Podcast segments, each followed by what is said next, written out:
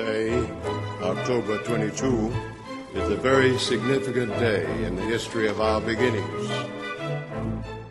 Welcome to the History of the Seventh day Adventist Church podcast, episode number one In the Beginning.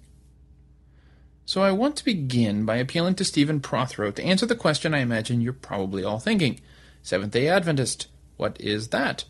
And if you're one of the few who do know, you might wonder why you should even care. Good questions. Enter Prothero. A friend of mine introduced me to one of his books when I was in grad school called Religious Literacy. Basically, he argues that Americans go to church and synagogue and mosque and all of that, but that we really don't have any idea what these other religions believe. He has some pretty embarrassing examples, like when he cited a Barna poll that showed that 10% of Americans think Joan of Arc was Noah's wife. Really?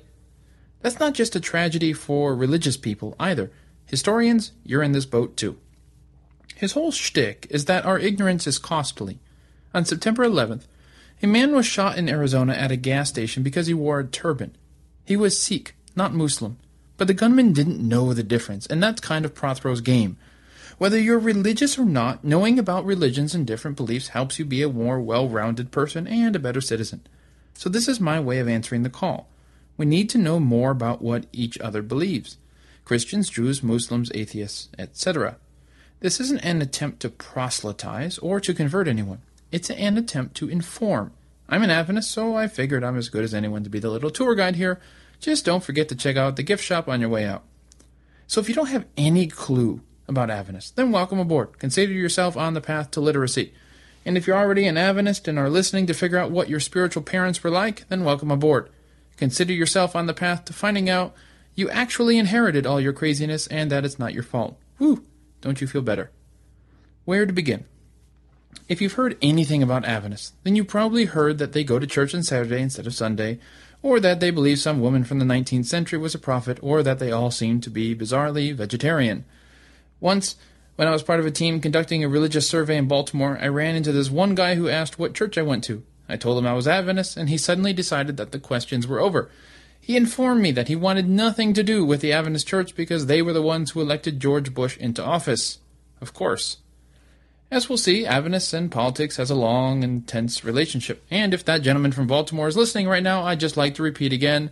Trust me, we didn't put anyone into office, and if you're interested, I have an unfinished survey I'd love to send you. Forgive me, I just need closure. All sorts of stuff is flung around when it comes to groups we know little about Freemasons, Mormons, Illuminati, Scientology, whoever organizes NCAA playoff games, and, yes, Adventists. So if you're content with a tabloid and rumor understanding of Adventists, I'm sure there are a dozen web pages with red backgrounds and a yellow Comic Sans font that will dish out the goods with pictures. For everyone else, please step this way. It's a bit of a longer journey, and we sadly don't have pictures, but I think you'll find it a little more fulfilling. With that off my chest, let's go back to the beginning of it all and talk about the world that Adventism grew out of. Believers would choose the name Seventh day Adventist in 1863, but its founding members really began intersecting about 20 years earlier, in the aftermath of something called the Advent Movement, which itself was part of the larger religious Woodstock known as the Second Great Awakening. If you live in the South and are wondering why there seem to be more Baptist churches than there are McDonald's, you can thank the Second Great Awakening. It shot people out of a cannon into the safety nets of Baptist and Methodist churches, which eventually overpowered the more established Presbyterians, Congregationalists, and Episcopalians, as the Anglicans in America came to be known after the war. The evangelical spirit of the Second Great Awakening was Adventism's cradle. It was the cradle of a lot of religious movements, and its effects are still felt today.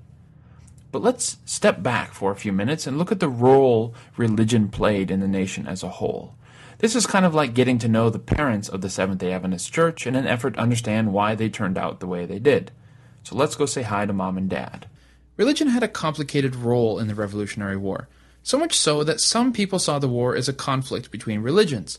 Joseph Galloway, a close friend of Benjamin Franklin's and an unabashed supporter of the Crown, blamed the Presbyterians and Congregationalists, whose quote, principles of religion and polity were equally averse to those of the established church and government. Galloway saw those groups as having used their pulpits to whip up level headed Americans into sedition over the Stamp Act of 1765, by which Britain put a hefty tax on the colonies. The Stamp Act arrived because Britain had just concluded a super expensive war with France in America we'll call, I don't know, the French and Indian War. It had taken seven long years, and as a result, Britain's debt had doubled. So the English said, hey, why are we defending the colonists over there and having to foot the bill? What do we get out of this? That would be like the America of today invading Iraq and taking oil to help foot the bill. You know, far fetched. The colonists themselves were delighted at the war. They painted the war as a war for religious freedom and liberty against the Catholic French. Go Protestants! But they didn't exactly like the idea of paying for the war. Aren't you the government? Isn't protecting us already included in the bill? Why else do we pay taxes? Once the colonists saw the bill, not only would they not be leaving a tip, but many of them were pretty certain that they were just going to get up and walk out. They definitely would not be eating at that restaurant anymore. The truth is that opposition to the act was more widespread than just in the churches, but the role of religion cannot be underestimated. The road to the Revolutionary War was paved with all the rhetoric of religion. The Loyalist Anglicans, for example, argued that the colonists should follow Romans 13, where the Apostle Paul argues that the Christians should submit to government. Yet shortly after the Boston Massacre, a colonist made a tapestry called The Hanging of Absalom. You might remember Absalom as David's son who rebelled and was eventually killed in his effort to flee the battle. But the story is repurposed for the colonists, with King David indifferently playing the harp while Joab, who's conspicuously dressed as a redcoat, kills poor Absalom. We might say they took a few artistic and spiritual liberties in, I don't know, making Absalom the good guy and David the bad guy. When the war had begun, many clergy members served as chaplains.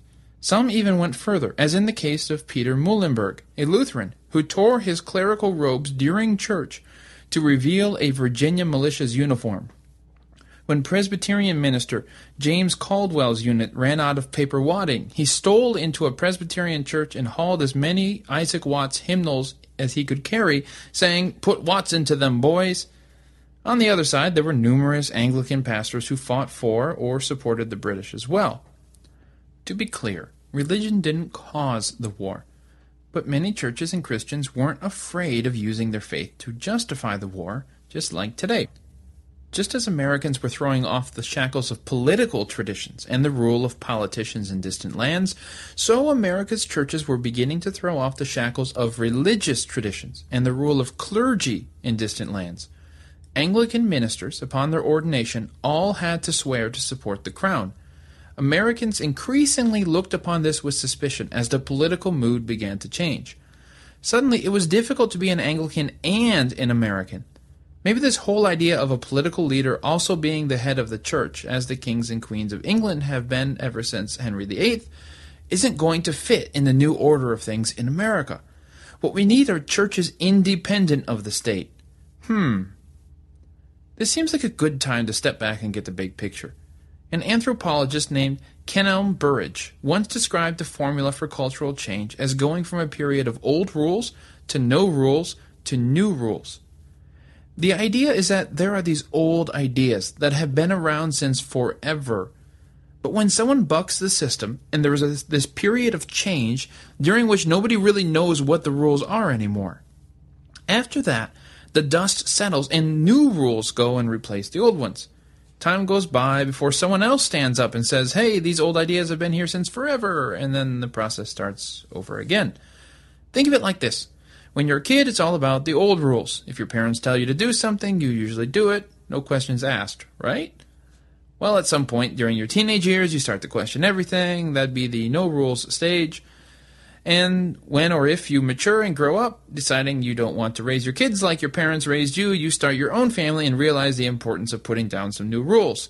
Eh, it's not a perfect analogy, but the concept of understanding societal shifts this way is pretty helpful. So we could say that the Revolutionary War in the Federalist area represents the old rules, while the revivals of the Second Great Awakening represent a period of no rules. The post Civil War Reconstructionism finally provided new rules and stability. This is a nifty framework when we're understanding the Adventist Church, because the movement also solidified and settled down in the 1860s, right in the middle of the Civil War. Adventists weren't done learning and growing, but it was the time of making a transition from a movement to an institutionalized church. But I'll reiterate what I said about being too dogmatic about dates. Take it as a general guide. So basically, the period we're dealing with, between the Revolutionary War and the Civil War, is kind of like America's teenage years. It was a time of massive change in society. Paul Revere, like many veterans, went back to his normal job of being a silversmith and began training his sons to also work as silversmiths because that's how things are done. But things had changed. Immigrants from England and continental Europe brought the technology and skill needed to set up America's first factories. Before long, steamboats, toll roads, and early examples of mass production began to pop up. Nevertheless, it was a time of uncertainty. Old traditions were being uprooted. But with what? Would these new principles of government hold up? How could America pay back her war debt to France and the Netherlands? Collecting taxes was more an art than a science, and that meant the central government was fragile. Rebellions had to be forcibly put down, and several of the founding fathers expressed fear that their hard fought gains wouldn't last.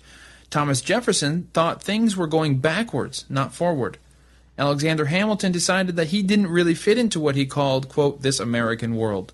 And John Adams wondered when order could come to this chaos decades after the war. Meanwhile, America's distilleries produced a yearly rate of 5 gallons per capita as Americans outdrank Europe and every subsequent generation of Americans to date. If alcohol consumption is an accurate way to gauge the mood of an era, it was definitely a time of, eh, let's just forget our problems. The old guard of America's political leaders were not too optimistic about their future. But many Christians were optimistic. Sure, faith in institutional churches faltered, but who needs those old guys? Just as the old top heavy way of doing politics was over, so was the top heavy way of doing church. It's time for something new and exciting. While a lot of interesting ideas emerged in the Second Great Awakening, I just want to talk about a few that really became a part of Adventism. After the victory over the British, America expanded rapidly. Before the war, America comprised some 360,000 square miles. After the war, Britain ceded some 800,000 more square miles, essentially giving the colonies everything west of the Mississippi. Twenty years later, President Jefferson bought another 800,000 square miles from France. By 1850, America pretty much resembled what it does today. The point is that all this happened in a person's lifetime, and so the frontiers were ever moving. The old concept of establishing a town, building a church, and paying an educated pastor to move there wasn't viable. The Methodists famously established circuit riders, preachers who'd travel from town to town. But another innovation was the camp meeting. Preachers would ride into areas and hold camp meetings where people would, you guessed it, camp out and listen to a series of preachers make calls for them to accept Jesus. These were pretty big deals, and not limited to any particular denomination. In some cases, preachers where several denominations came together. That really appealed to people on the frontier who had more to worry about than complex theological doctrines. The speakers weren't theologians, but often common people. Locals would be recruited to lead the crowd in singing songs that everybody knew. Those preachers could haul in crowds of tens of thousands of people because this was the coolest show in town. It was also cutting edge technology. There weren't enough church buildings or trained ministers to sit stationary at a church in this vast American territory, so camp meetings were a way for preachers to take church to the people. Plus, when there was no Starbucks or movie theater nearby, it was probably the most interesting thing to do. It certainly dished out spiritual blessings to people, but it probably also functioned as a way to hear news and catch up with old friends. The truth is that Seventh day Adventists, like many other Christian groups, really latched on to this camp meeting thing. The only thing is, they haven't really let go yet. Yep, Adventists still hold camp meetings in America. They're usually in the summer around one of their colleges or high schools, lasting some three to ten days. Full disclaimer you don't actually have to camp these days. You can if you want, but many people opt for dorm rooms, RVs, or hotel rooms. They're definitely a lot more polished and don't really resemble the revival emphasis of the early 1800s, but they're still around 200 years later. But in those early days, camp meetings helped the Adventist Church reach a much larger area than they might have been able to do otherwise. The Second Great Awakening targeted those who didn't go to church more than before, with the result being that there was this feeling of a fresh breeze wafting through the religious experience of many people. New people were coming into churches with fresh enthusiasm. The Calvinist churches didn't benefit from this as much, possibly because the stodgy old Puritan mentality that men were predestined was increasingly at odds with the emerging American mood. America had just beaten the English and felt the rush of having taken destiny into their own hands. Lewis and Clark had braved the wild to prove that America was huge, with immense promise of adventure and advancement. It was a heady time to live. The world was changing, and if you were in the New World, it was changing for the better.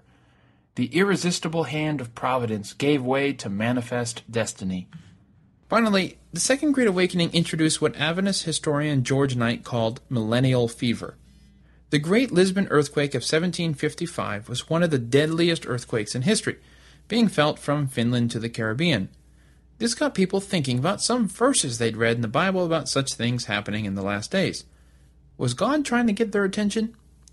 The French Revolution only seemed to confirm it. The goddess of reason was paraded around while France was being de Christianized. Napoleon's forces even stormed down to Rome and took the Pope captive. Something was happening, right? As the late Notre Dame professor Ernest Sandeen once wrote, quote, America in the early 19th century was drunk on the millennium. The millennium he speaks of was this idea that a thousand years of peace would soon be upon us. It was a concept lifted from the Bible, which depicts Jesus and the saints spending a millennium together in bliss before the final judgment. Charles Finney, really one of the greatest American preachers of the time, wrote that, quote, If the church will do her duty, the millennium may come in this country in three years. End quote. It was very much a the end is near mentality that existed among many Christians. But that wasn't a bad thing. Because the end meant a golden age was near. One newspaper wrote that, quote, the world is not growing worse, but better, end quote. One man wrote that, quote, the golden age of our race is yet to come. Numerous indications of providence seem to show that it may not be very distant. But the event cannot take place, he went on to say, without appropriate human instrumentality. So get to work, you louts. You can certainly understand the optimism. America was rapidly expanding in territory. Americans had just beaten a global superpower. They were embarking on a new form of government, the likes of which the world had never seen. The Industrial Revolution was, well, revolutionizing life in every way. Churches were exploding with energy and fresh conviction. It was a new age, unlike anything the world had ever seen. But not everyone thought a thousand years of peace were on our doorstep. One man, in particular, was about to stand up and swim against the stream of optimism. He would be a force unlike anything America had ever seen. His name was William Miller.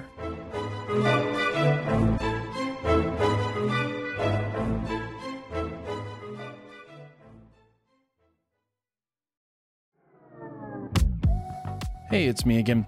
If this episode didn't quench your desire for more Adventist history content, then go subscribe to Adventist History Extra. It's a private podcast that I do for those who support the Adventist History Project. You can get access to Adventist History Extra on the website, which is AdventistHistoryProject.org, or by becoming a patron at patreon.com. Now, there's more variety at Adventist History Extra, in case you were wondering. I do some interviews. Sometimes I do bonus episodes. You know, I, we had a good episode here in the Adventist History Podcast, and I want to talk some more about it. Other times, I go behind the scenes at conferences I attend, like the Women in Seventh day Adventist History Conference.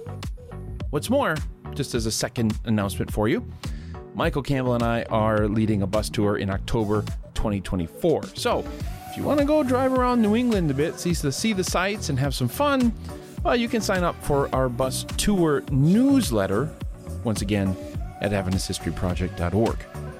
And we're going to keep you up to date there about what you need to know to go and sign up for that and all of that. So, just to be very, very, very, very clear, we don't have a sign up for the bus tour itself but it's a sign up for the newsletter so you can stay informed about the bus tour so I don't have to make announcements every single time and interrupt these episodes and all of that. That's where those announcements are going to be.